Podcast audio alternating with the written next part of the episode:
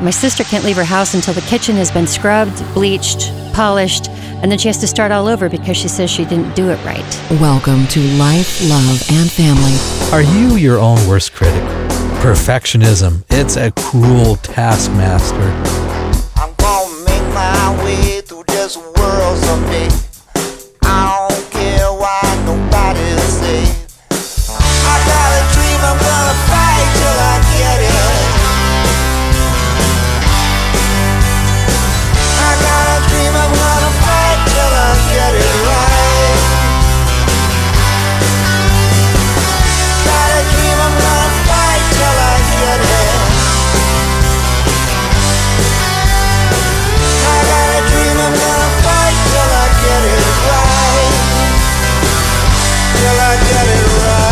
You've got a new project.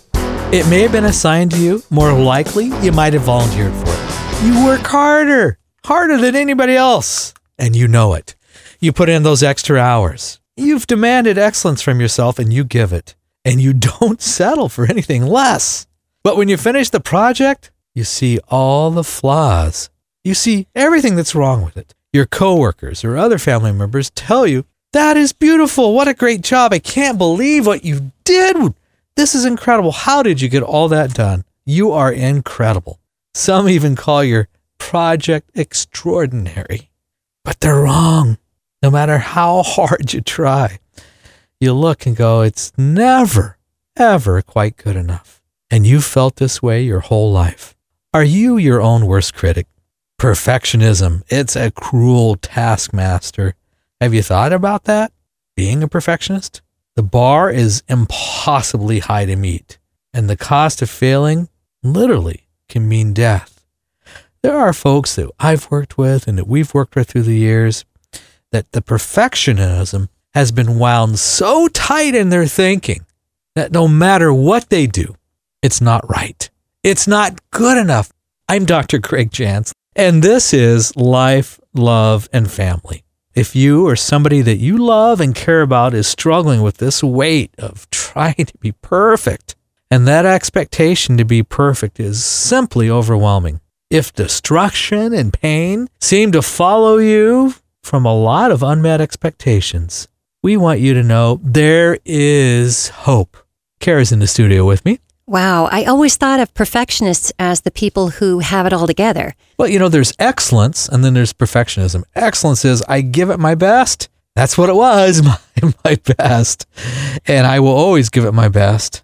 And this is true no matter what it is, whether it's being an athlete or it's a project or whatever you're doing, you want to represent excellence. Right. In fact, that's really one of the things that we strive for at the center, uh, place of hope, where I'm from, in that we want excellence in our caregiving and our plans for helping those who come to us.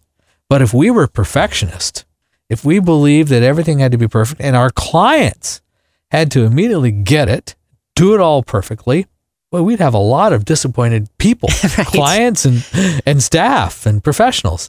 So when you think about perfectionism, perfectionism is a standard that's an unrealistic standard that you cannot measure up to. And emotionally, you will always feel inferior. I'm not good enough. It may be my own standard, trying to be a certain way so that I'll be okay. If I only had the perfect body, I would be loved. It's the person struggling with food and weight issues. Well, if I could just get it all perfect. They become anorexic and they're starving themselves. And the deeper they're into it, the more that they get distorted reality and they don't see what's happening to them. And they don't see that that perfectionism actually has such what I'll call a stronghold in their life. It is a stronghold that is controlling everything about them, about their thoughts, about their behaviors. And it is a spiritual battle. Wow. You see, perfectionism is something that has a spiritual answer because God talks about loving us and that we're okay. We're more than okay. We are lovable and we cannot earn that or be any more lovable by trying to be a perfectionist, by trying to be a certain way, by trying to do things that really create for us a sense of I'm trying to do this in order to feel better about myself, a sense of value. perfectionism, our topic today. And as you're listening to this, you may connect or hook on to certain parts of this perfectionism. And what we're talking about today is a person who takes this to a far extreme. It's an extreme that it's no longer healthy. It's an extreme that the pressure inside is so great that you're probably looking for some way to cope with it. Maybe I'll escape through food. I have to secretly drink. The pressure's so great, I have to find myself taking a few extra pills that have been prescribed to me because the anxiety's so high. Wow. This is where perfectionism can take you. And as perfectionism takes you down a journey of destruction, ultimately, think about it that way.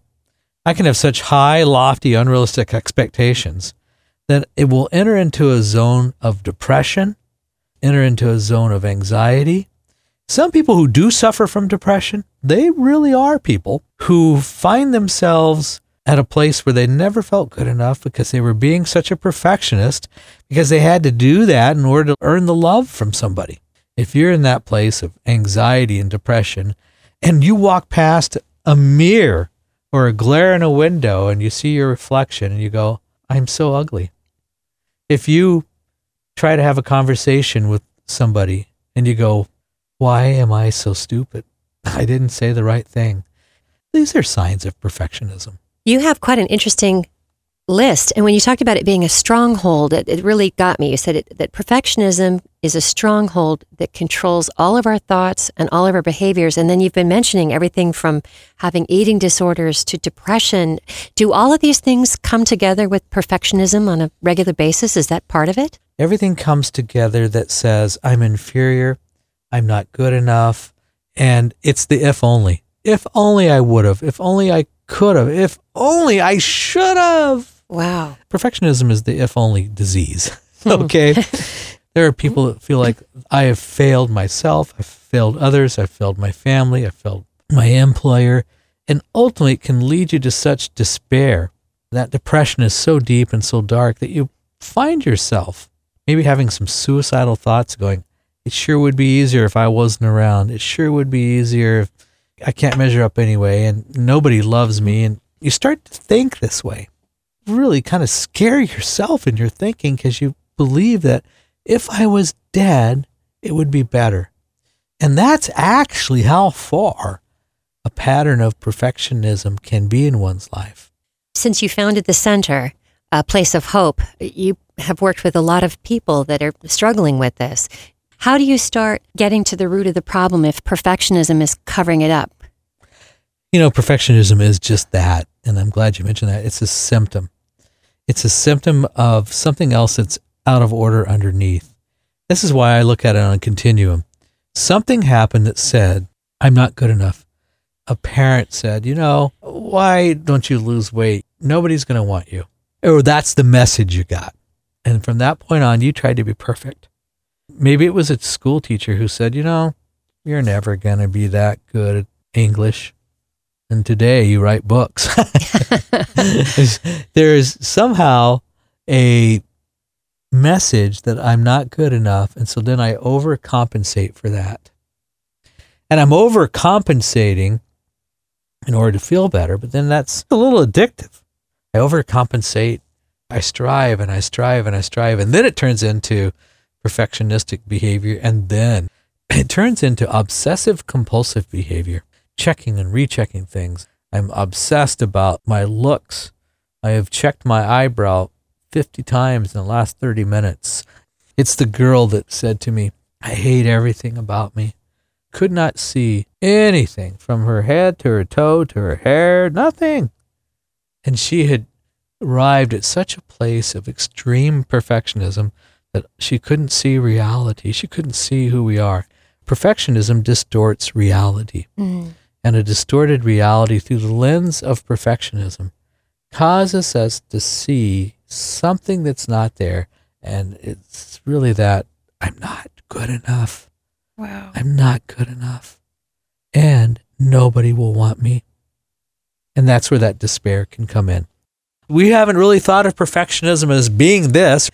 And that's what we do on Life, Love, and Family. We look at something from a new angle and we look at something that causes problems in our relationships and in our lives. And I want you to be your very best. That's why I say, hey, there's a difference between excellence and perfectionism. Excellence says, I'm going to be my very best. I'm going to give my very best.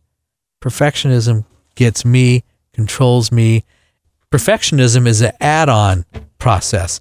I add on obsessive compulsive thoughts. I add on depression. I add on anxiety. Right. And those add ons tend to weigh very, very heavy on us. If you're struggling and trying to figure out the difference between excellence or if it's turned into perfectionism, the center is a place of hope. 888 771 5166. We have a question from Chris. He says, I've seen what happens when perfectionism turns ugly.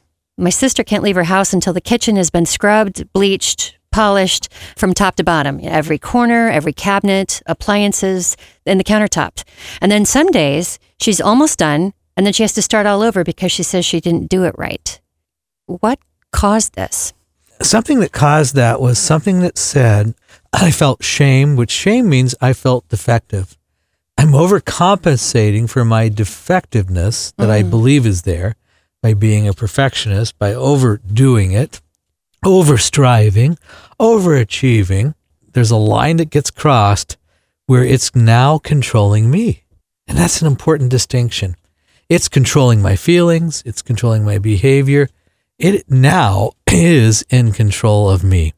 As you think about this, you can see that this can create a disease process, if you will, a dysfunctional system of thinking in our minds that will then carry out certain behaviors. This is why eating disorders a lot of times are, have some roots in perfectionism. This is why even depression or anxiety, because it's again that what if, and I'm not good enough. And then if we say, well, you know, God's word says this about you, that is like trying to put water in a full sponge. You can't hold anything more. You're already full of all the negative. You can't see it.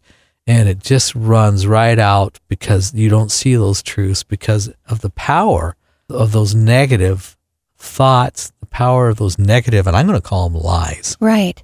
So if you lived with someone who was going through this and you could see their struggle and you know affecting you as well, what might be something that you could suggest to sort of help them take a breath? When it's wound this tight and you've got really what we'll call psychological issues and problems that emerge. I mentioned obsessive compulsive and, mm-hmm. and depression, anxiety, substance abuse. Let me mention that as well.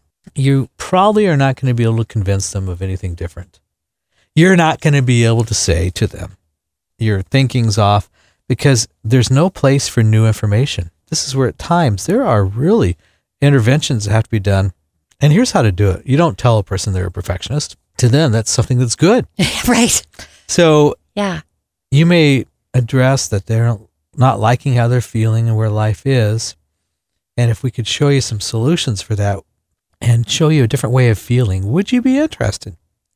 And this is where a person could begin to break out of workaholism, substance abuse, depression, because most people struggle with this. Something happened, usually early on.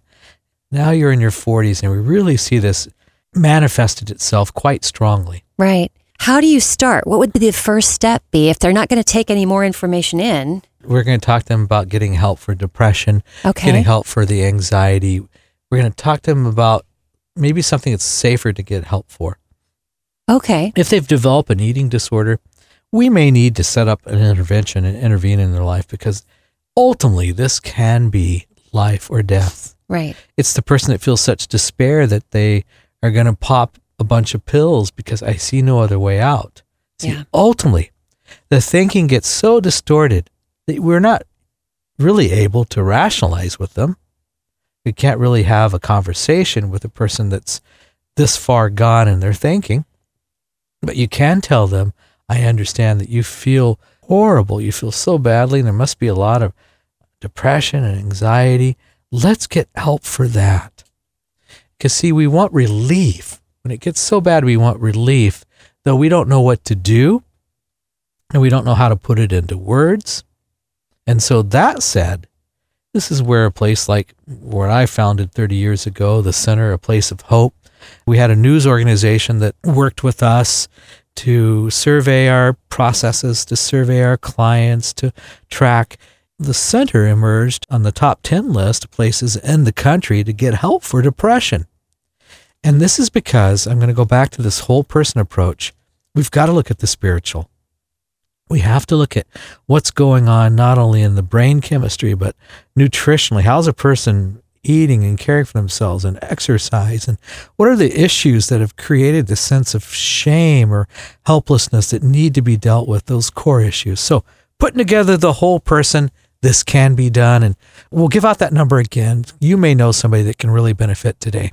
The center is a place of hope. 888 771 5166. And you can also reach Dr. Jantz at his website there at aplaceofhope.com. So we have a comment from Terrence. He says, My college roommate killed himself. It was 20 years ago, and I've never gotten over it. The nicest guy. He was funny, he was athletic, popular with both the girls and the guys, and he was taking pre law classes and doing great. And then one day he got an F on a paper. I found him in our room after he hung himself. There can be such a bondage where perfectionism has that stronghold that you really have found yourself at a place of if nothing I do is perfect by my standards, then I'm a failure. And also, normal learning. Like I learn to practice something and get better and better. I don't do well on one test, but I keep practicing to be better. Perfectionism does not allow for the normal growth of development of learning. There is no way out because there's not the normal process of learning. Wow. Do you think that it might have come along the way from some kind of emotional abuse in the background?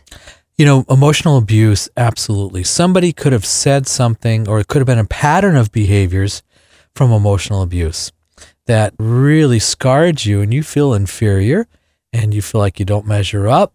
You grew up in a home where there might have been favoritism, and your sister was the one that was the favored, and you were never good enough. And the message was, why can't you be more like your sister?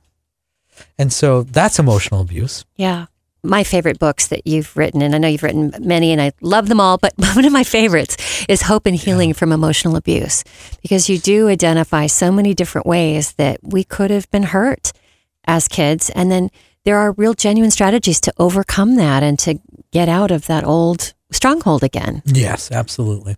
We can break that. And these things, a lot of times, have originated back at a tender age, a younger age, where self worth or self esteem may have been forming. Right. And something happened that was a major bruise, and that emotional bruise you have never gotten over.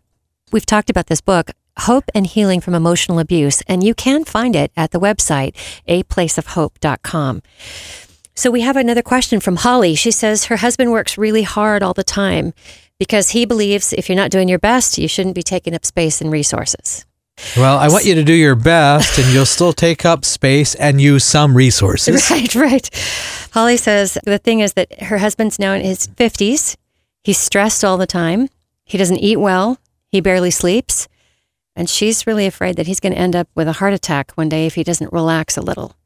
And then, as his wife, she wants to know what she can do to help him. These situations and what we've maybe describing here is like workaholism. Okay. I've tied my value and who I am to my work. I have to be a certain way and live this way to have any value. But over time, something will break.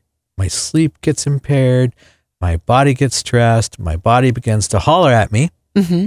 and then something breaks. When I say body begins to holler at me, I mean you get warning signs. You've been told, hey, your blood pressure's getting high, you're not sleeping well, you're not eating well. Doctor says, and you need to lose some weight. You get all these little warning signs, and then but you don't do anything. Right. And then it happens. Oh, Something drastic happens. So what we're talking about here is a ticking time bomb that will eventually go off. Perfectionism winds you up tighter and tighter and tighter. And there's no release from that wind up. And this is what happened to Holly's husband. There absolutely is no winding down and something's going to break. And so the question asked today is what can I get him to do to take it easier? yeah. And it may be you're not going to be able to do it. I'm sorry to say that, but it may be a counselor. It may be a session with you and his doctor. You're going to have to do something that's going to intervene the pattern, or something will happen that will intervene the pattern. Mm. But he'll still have the choice. You can intervene and you can hopefully try to work together. But until those core issues are dealt with for him, that's causing this extreme overtime workaholism behavior, which is addictive. So there's enough reward in it. Even though it's compromising his health, he continues to do it. The body cries out, heart attack happens, Mm. something, some disease process happens because it's a ticking time bomb. There's physical problems tied to perfectionism. And those can be high blood pressure, wound tight. I'm either exercising all the time because it's never enough, Right. or I'm on the other extreme. I'm not doing it at all because I can't do it perfectly and I've already failed. So I'm not going to do it. Perfectionism is a matter of extremes. It's a matter of extremes in my thinking. Mm-hmm. It's a matter of extremes in my behavior. So it's an either or process. That's interesting when you mentioned exercise that you're going to do it constantly or you're not going to do it at all. Does that work across the board with perfectionism? I mean, do people just suddenly stop working? They'll just stay where they're safe to do a certain area where they feel that they really excel in. I can give a perfectionist something to do, and if it's outside their comfort zone, they may be too afraid of failure to do it. And so they're not going to do it. Okay. And they don't try. Why would I do that? I'll just fail. I can't blow my track record. You may be feeling, or you know somebody that lives this way. The thought of, ah, I never measured up. I didn't measure up for my father. My father didn't measure up to his grandfather. Man, Dr. Jantz, you're talking about a pattern we've seen in our family for generations. Nobody on the male side has ever been good enough. Oh, You see, look for those patterns. right. We typically see this and it's passed down. I said male side, it could be female side. sure. There's a pattern of perfectionism that could be generational that's created all kinds of problems. So we talk about things here that need to be talked about and looked at. We want to do this again from a perspective of hope. And the hope today is that if this is you or somebody you love, that we can begin to get the starting steps of changing a direction because look at it on the continuum. Perfectionism where it takes you that road it's going to get worse and worse. It's going to remember add on compulsive thinking and behaviors and i'm going to be obsessed. I'm going to add on overeating i'm going to add on depression. See it's an add-on. Perfectionism doesn't stand alone. It adds on over time other difficulties If you feel that you've been adding on a lot of difficulties because of some perfectionism, there are a lot of resources also here at Life, Love, and Family. And you can reach us here at 855 455 3264. Jenny says she has a real problem with procrastination. She used to work in an office, but she was passed over for promotions because she wasn't a self starter. Now she says she's married. She's blessed to have the opportunity to stay at home with her kids, but she can barely get the dinner on the table on time. And every afternoon she knows she needs to get started, but she finds a million other things to do first. Is there a trick or something that she can do to help her get things done? Well, let's look at this in terms it could be hidden anger. Mm. I can be procrastinating. I can be late. I can have procrastination because I'm irritated. I feel controlled. I'm, I'm angry. And you're angry because when you worked, you got passed over because somebody judged you as not being a self starter. Now you're married and you're passing yourself over. Here's what you need to do get to the core of what that's really about. And I would wonder if that's been something that's been other areas of your life as well. Every afternoon, when you know it's time, set the clock. Here's my pattern of behavior every day. So you're going to map out that pattern and you're going to write it down. Mm. The first week you do this and you follow the pattern. Maybe it's a check box you're going to check off, and by 3:15 I do this and this. I know it sounds elementary, maybe like in grade school, but you're going to write these things down every day that you succeed in following that clock of behavior and accountability. You're going to put a star on your calendar. Still got a calendar on the wall? Put a star on it. One week of stars, six days of stars. Um, you're going to reward yourself. Okay? I know it sounds silly, but I wonder what would happen if you really did this, Jenny. Well, and if procrastination really does have to do with perfectionism, I would think those stars would feel good. yeah. Exactly. I'm procrastinating. I get a star for the day. No, it's a way of affirming to yourself, hey, I did a good job. I'm going to turn in these stars over time for a little reward. We're talking today life, love, and family perfectionism. Being wound too tight, we might say. Never let 'em see you when you're breaking. Never